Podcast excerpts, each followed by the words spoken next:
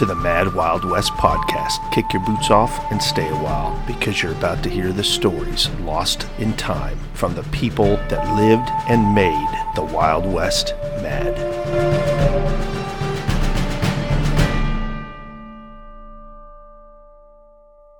I know what you're all wondering. I bet you are wondering who is our advertisement sponsorship brought to you by in the 1800s this time. Well, I've got some exciting news. This is brought to you by the Calaveras Chronicle, April 14th, 1866. And here's the ad in the paper it's a $100 reward for an incurable case. Special attention is respectfully directed to our exclusive manufacturer of the celebrated Golden Balm, a preparation never known to fail in the cure of syphilis in all its stages and used in the French hospitals for the last 10 years with greatest success.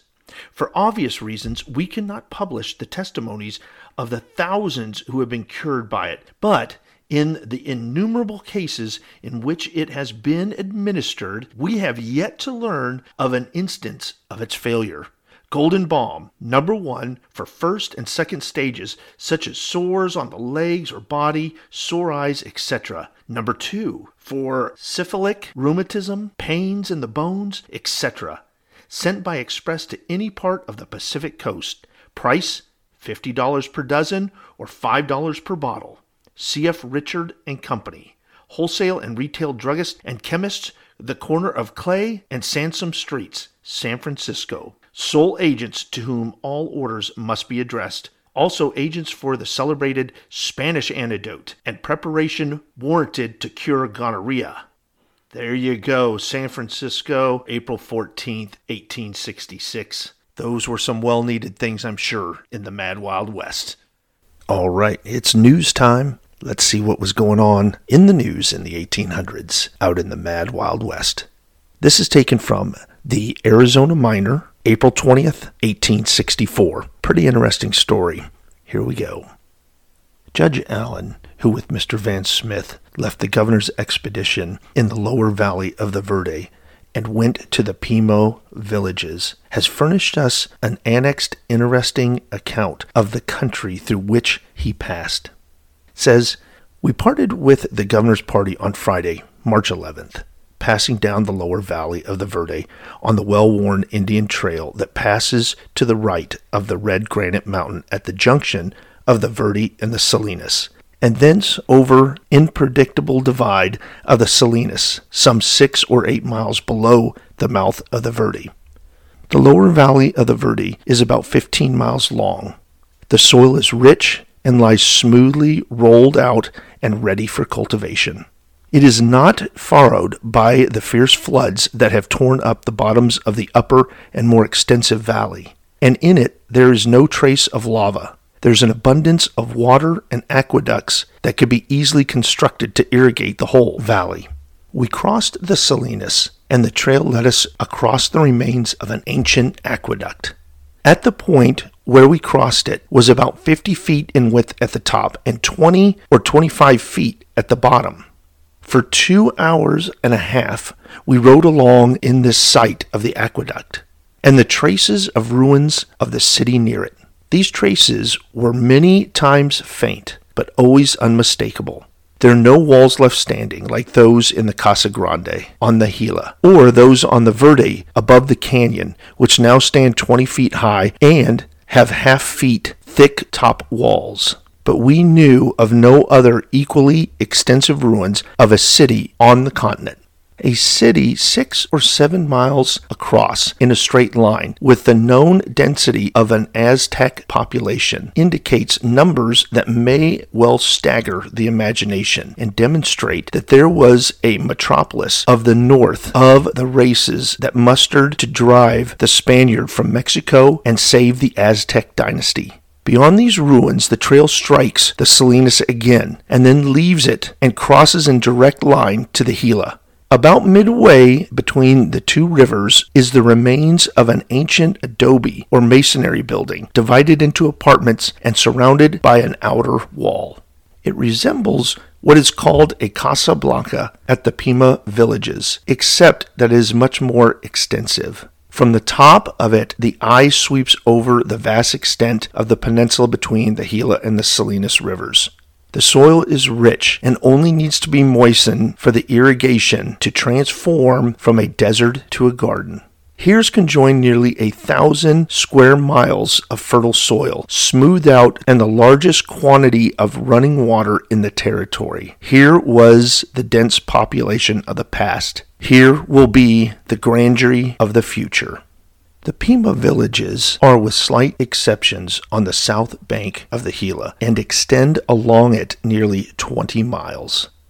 Casablanca is near the center, and near it is the residence of Mr. White, the agent of the Pima and Maricopa tribes, to whom we are indebted for many valuable facts about these interesting Indians. The Indians cultivate the soil, and the past year have raised one million pounds of wheat. 250,000 pounds of corn, besides cotton, melons, beans, and other small crops. The origin of the Pimas is shrouded in the mystery that has thus far baffled research of scientists into the hieroglyphically recorded story of the early days of the Aztec races. Are they Aztec? Have they degenerated from the race that built Casa Grande and the giant aqueduct before alluded to? Or are they slowly emerging from the barbarism of a nomadic race? All we know is that for 300 years they have lived here, patient, plodding, and industrious, never building a wall or making an adobe, living or rather sleeping in low jackal huts whose entrance always points to the east. With the fidelity of the needle and the pole, waiting for the coming of Montezuma. They have no religion or priesthood, and no religious ceremony unless the harvest dance can be construed. The Jesuits never got a footing among them. Their form of civil government is simple and seems adequate to their needs. There are 11 villages, nine principal ones, and two smaller ones attached to the others. The villages are under the general management of a chief captain, and in some they have captains for the land and for war. The power of the nation is vested in a grand council, the young warrior gets the right to sit silently here by killing a few Apaches, and further success gives him a voice and a vote. The chief is not hereditary, although the present chief is son of the preceding one. He was appointed before his father's death at the father's request, and now is the chief, little but by name. Murder is punished, or rather avenged, by the family of the deceased.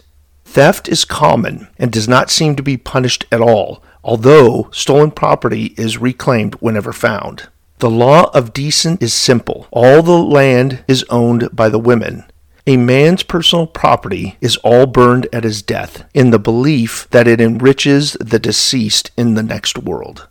When a warrior dies, the nation mourns and ceremonies are performed. After his death, his family takes possession of the body and with a rida or hide rope tie up the body passing the rear under the knees, around the neck, drawing the legs up into the chin. It is then buried with the head toward the east, and the grave covered with brush to keep the coyotes off for days.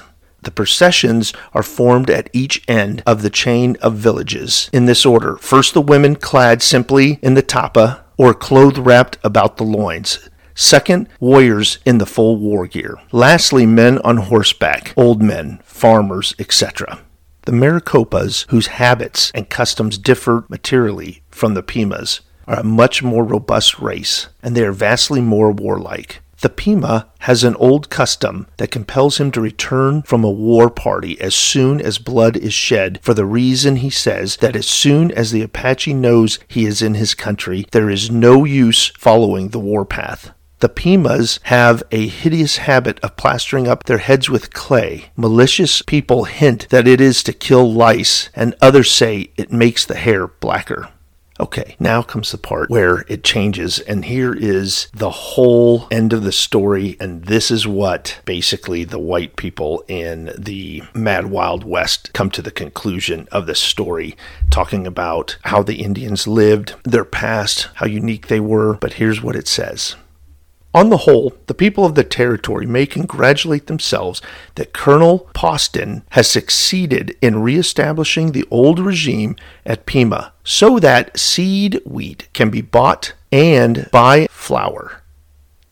So there you go. The typical uh, Mad Wild West fashion. They're happy that they've become at peace with them so they can buy stuff from them. The American way. Good old capitalism at its best in 1864 in Arizona.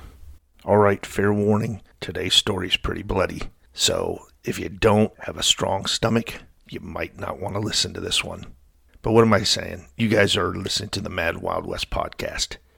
Today's story, we're finding ourselves out in the deserts and mountains of Arizona as the cavalry track down the Apache Indians. We're going to pick up the story at a place called Camp Grant there in Arizona, the year's late 1860s. So here we go. We were all around the camp cleaning, taking care of it, as good soldiers do, when there ran a half or three quarters naked Mexican straight for the door of the commandant's quarters. He was almost barefooted, the shoes he had on being splintered. His trousers had been scratched so by the thorns and briars that only rags were now pendants hanging from his waist. His hat had been dropped in the terrified flight from some unexplained danger, and the shirt covered with blood still flowing freely from a wound in the chest, conclusively showed to have been an Apache ambush.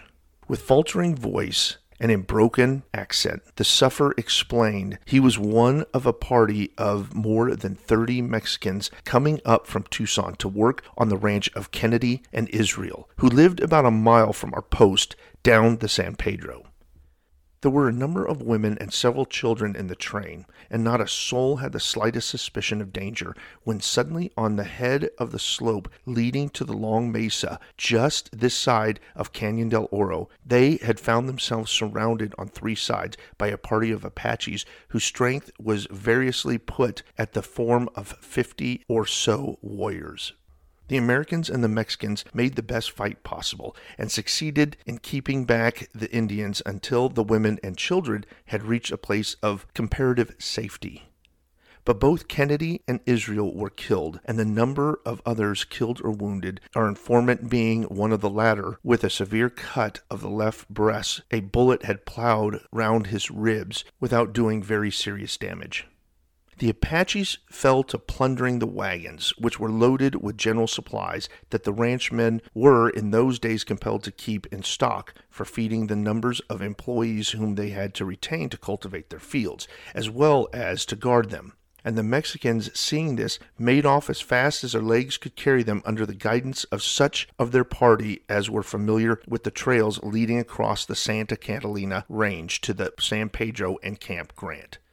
One of these trails ran by the way of Apache Springs at the northern extremity of the range and was easy of travel, so that most of the people were safe, but Apaches were believed to have pursued a few men the Mexican, Domingo, had seen Sergeant Warfield and Mott, two old veterans, on his way through the post, and they, without waiting for orders, had the herd run in and saddled and got out in anticipation of what their experience taught them was sure to come we made our way out to the ambush site. We were now moving at a fast walk in line with carbines at advance, and everything ready for a fight to begin on either flank or in front, as the case might be.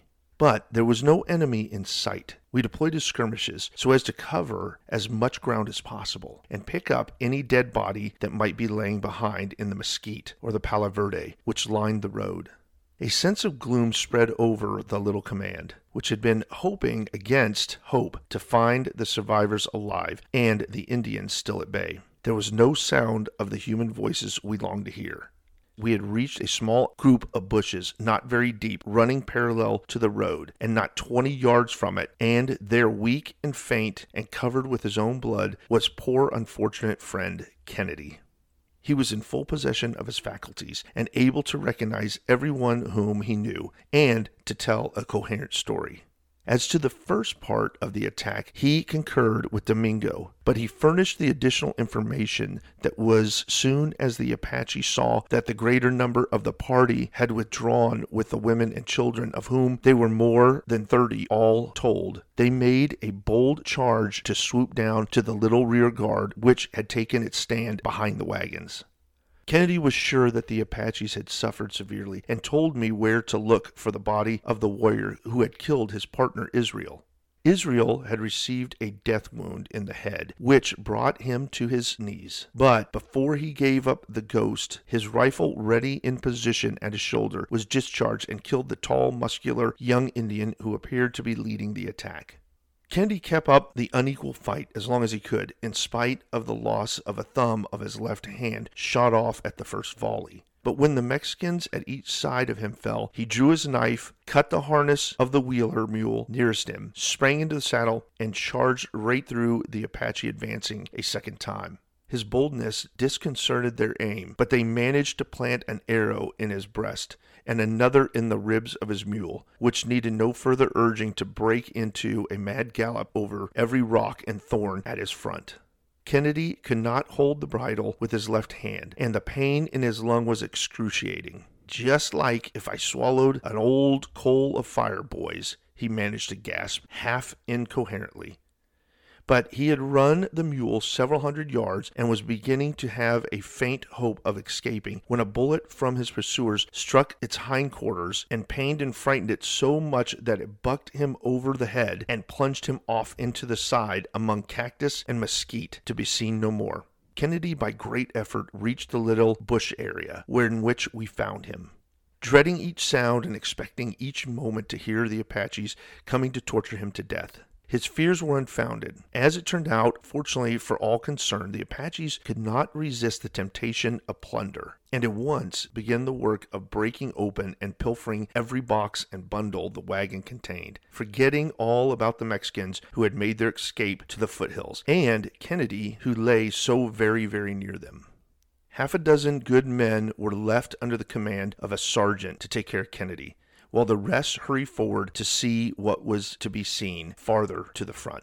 It was a ghastly sight. There were hot embers of the new wagons, the scattered fragments of broken boxes, barrels, and packages of all sorts, copper shells, arrows, bows, one or two broken rifles, torn and burned clothing.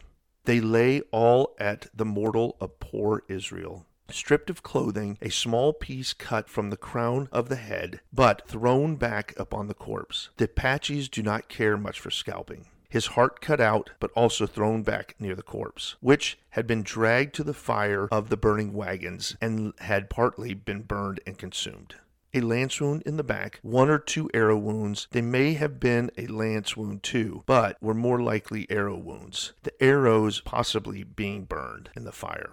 There were plenty of arrows laying around. A severe concussion under his left eye, where he had been hit perhaps with the stock of a rifle, and the death wound from ear to ear through which the brain oozed. The face was as calm as resolute in death as Israel had been in life. He belonged to a class of frontiersmen which few representatives now remain, the same class to which belonged men like Pete Kitchen, the Duncans of San Pedro, Darrell Duppa, and Jack Townsend of the Agua Fria. Men whose lives were a romance of adventure and danger, unwritten because they never frequented the towns. It was now too dark to do anything. So we brought up Kennedy, who seemed in such good spirits that we were certain that he would pull through, as we could not realize that he had been hit by an arrow at all but tried to console him with the notion that the small round hole in his chest from which little blood had flown had been made by a buckshot or something like it. But Kennedy knew better. No, boys, he said sadly, shaking his head, it's all up with me. I'm a goner. I know it was an arrow, 'cause I broke the feather off. I'm gonna die. Sentinels were posted behind the bushes, and the whole command sat down to keep silent watch for the coming of the morrow. The Apaches might double back. There was no knowing what they might do, and it was best for us to be on our guard. The old rule of the frontier, as I learned it from men like Joe Felmer, Oscar Hutton, Manuel Duran, amounted to this When you see Apache sign, be careful. When you don't see any sign, be more careful. The stars shone out in their grand influence, and the feeble rays of the moon were no added help to vision. There is only one region in the whole world Arizona, where the full majesty can be comprehended on that text of the Holy Writ which teaches, The heavens declare the glory of God, and show his mighty handiwork. Midnight had almost come when there was a rumble in the weeds. The rattle of the harness and the cracking of the whips heralded the approaching wagons and ambulance and the second detachment of cavalry.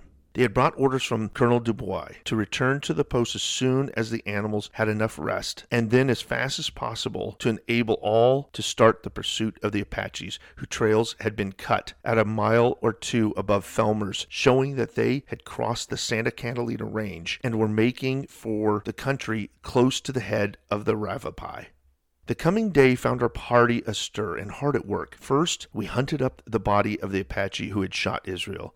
Lieutenant George Bacon, 1st Cavalry, found it on a shelf of rock in a ravine not a hundred yards from where the white enemy lay, shot, as Israel was, through the head.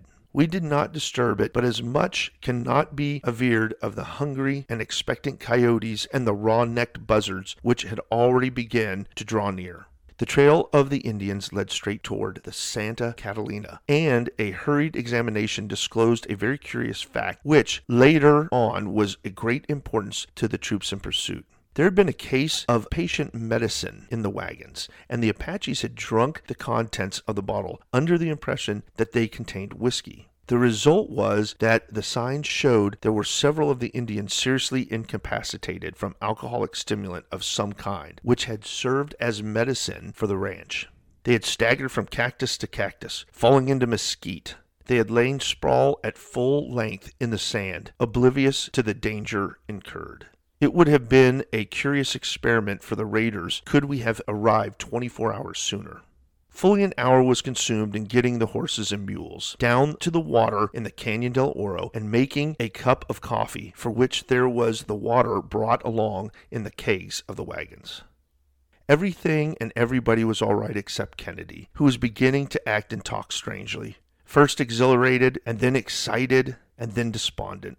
His sufferings were beginning to tell upon him, and he manifested a strange aversion to being put in the same vehicle with dead men.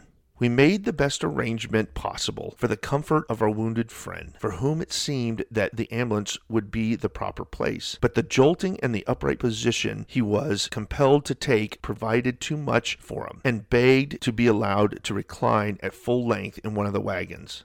His request was granted at once. Only, as it happened, he was lifted into a wagon with the stiff, stark corpse of Israel glaring stonily at the sky. A canvas was stretched over the corpse half a dozen blankets spread out to make a soft couch, as could be expected, and then Kennedy was lifted in, and the homeward march resumed with a rapid gait. The animals and men were equally anxious to leave far in the rear a scene of such horror. Without whip or spur, we rolled rapidly over the mesa until we got to the head of the Santa Catalina Canyon. And even there we progressed satisfactorily, as notwithstanding the deep sand in it.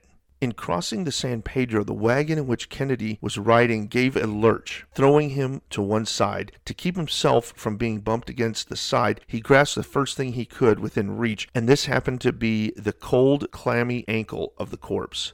One low moan, or rather a groan, was all that was shown Kennedy's consciousness of the undesirable companionship of his ride. The incident didn't really make very much difference, however as his last hours were fast drawing near, and death had already summoned him. He breathed his last in the post hospital before midnight. An autopsy revealed the presence of the piece of headless arrow, four or five inches long, lodged in his left lung. The funeral ceremonies did not take much time. There was no lumber in that section of the country for making coffins. Packing boxes, cracker boxes, anything that could be utilized were made to serve the purpose, and generally none were used.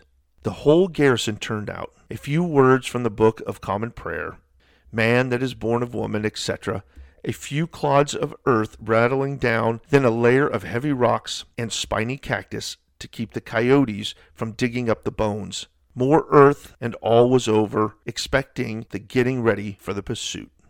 This was to be prosecuted by Lieutenant Howard B. Cushing, an officer of wonderful experience in Indian warfare, who, with his troop, F, of the 3rd Cavalry had killed more Indians of the Apache tribe than any other officer or troop in the United States Army had done before or since.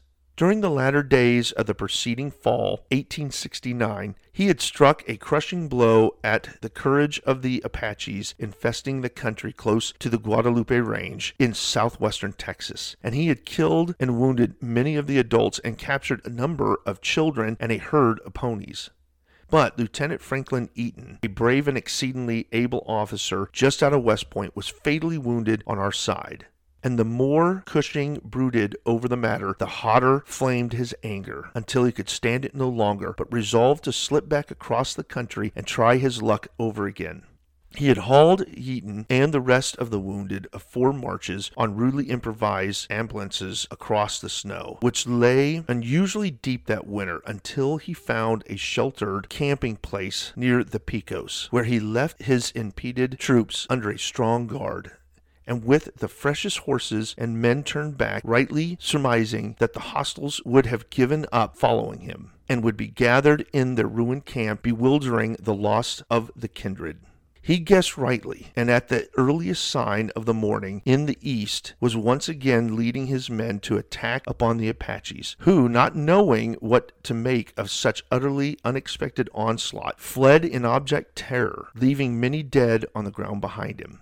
All this did not exactly compensate for the loss of Eaton, but it served to let out some of Cushing's superfluous wrath and keep him from exploding. Cushing belonged to a family which won deserved renown during the War of the Rebellion. One brother blew up the ram. Another died most historically at the post of duty on the battlefield of Gettysburg. There was still another in the Navy who died in service. I do not remember where, and one of whom I'm speaking, who was soon to die at the hands of the Apaches, and deserves more than a passing word. He was about five feet seven in height, active as a cat, slightly stooped shoulder, sandy complexion, keen gray or bluish gray eyes, which looked through you when he spoke and gave a slight hint of determination, coolness, and energy which had made his name famous all over the southwestern border. There's an alley named after him in Tucson, and there is or was, when I last saw it, a tumbled down, worm eaten board to mark his grave and that was all to show where the great American nation had deposited the remains of one of its bravest. But I'm anticipating altogether too much and should be getting ready to follow the trail of the marauders. Cushing didn't seem to be in any particular hurry about starting, and I soon learned that he intended taking his ease about it, as he wanted to let Indians be thrown off their guard completely and imagine that the whites were not following their trail. Let them once suspect that a party was in pursuit, and they would surely break up their trail and scatter like quail, and no one then could hope to have anything to do with them. Every hoof was carefully looked at, and every shoe tacked on tight. A few extra shoes for the forefeet were taken along in the pack train. With 15 days' ration of coffee, hardtack, and bacon, and 100 rounds of ammunition each. All that could be extracted from the Mexican in the way of the information was pondered over and submitted to the consideration of Felmer and Manuel Duran, the guides who were to conduct the column. Some of the Mexican men were composed and fully recovered from the effects of their terrible experience, and those who were wounded were doing well. But the women still trembled at the mere name of Apache, and several of them did nothing but tell their beads in gratitude to heaven for the miracle of their escape. The Apaches were evidently a trifle nervous and wanted to make as big a circuit as possible to bewilder the pursuers. But all their dodges were in vain. From the top of the Pinal, a smoke was detected rising in the valley to the north and east, and shortly afterward the evidence that the party of squaws and children laden with steam mescal had joined the raiders, and no doubt were to remain with them until they got home, if they were not already home. Cushing would hardly wait till the sun had hidden behind the Superstition Mountains before he gave the order to move on. Manuel was more prudent and not inclined to risk anything by undue haste. He would wait all night before he would risk disappointment in an attack upon the enemy whom he had followed so far. Manuel wouldn't allow any of the Americans to come near while he made his preparations for peeping over the crest of the divide. Tying a large wisp of bear's grass about his head, he crawled or wiggled on hands and knees to the position giving the best view of the valley, and made all observations. Night was long and cold and dark, and the men had at least an hour in position overlooking the smoldering fires of the enemy, and ready to begin the attack the moment that it should be light enough to see one's hand in front of him, when an accidental occurrence precipitated an engagement. One of the old men of the party of mescal gatherers who had joined in the returning war party felt cold and arose from his couch to stir the embers in the blaze. The light played fitfully upon his sharp features and gaunt form, disclosing every muscle. To get some additional fuel, he advanced toward the spot where Cushing crouched down, awaiting the favorable moment for giving the signal to fire. The Indian suspected something, peers ahead a little, and is satisfied that there is danger close by. He turns to escape, crying out that the Americans have come, and awakened all the camp. The soldiers raised a terrific yell and poured in a volley which laid low a number of the Apaches. The latter scarcely tried to fight in the place where they stood, as the light of the fire made their presence perfectly plain to the attacking party. So their first idea was to seek a shelter in the rocks from which to pick off the advancing skirmishes. In this they were unsuccessful, and death and ruin rained down upon them. They made the best fight they could, but they could do nothing. Manuel saw something curious running past him in the gloom. He brought his rifle to the shoulder and fired, and, as it turned out, killed two at one shot a great strong warrior, and the little boy of five or six years old, whom he had seized and was trying to hurry to a place of safety, perched upon his shoulders. It was a ghastly spectacle, a field of blood, one with but slight loss to ourselves. But I do not care to dilate upon the scene, as it is my intention to only give an outline description of what Arizona was like prior to the assignment of General Crook to be the command. The captured women and boys stated they were a band of Panoles who had just returned from a raid down in Sonora before making the attack upon the wagons Kennedy and Israel. Some of the bravest warriors were along, and they would have made a determined fight had they not all been more or less under the influence of the stuff that they had swallowed out of the bottles captured with the train. Many had been very drunk, and all had been sickened, and were not in the condition to look out for surprise as they ordinarily did. They had thought by doubling back across the country from point to point, any Americans who might try to follow would surely be put off the scent. They did not know that there were Apaches with our soldiers, and they were our guides. I hope you enjoyed this week's episode and the crazy stories. And until the next episode, keep your horses tied up. Thanks for listening.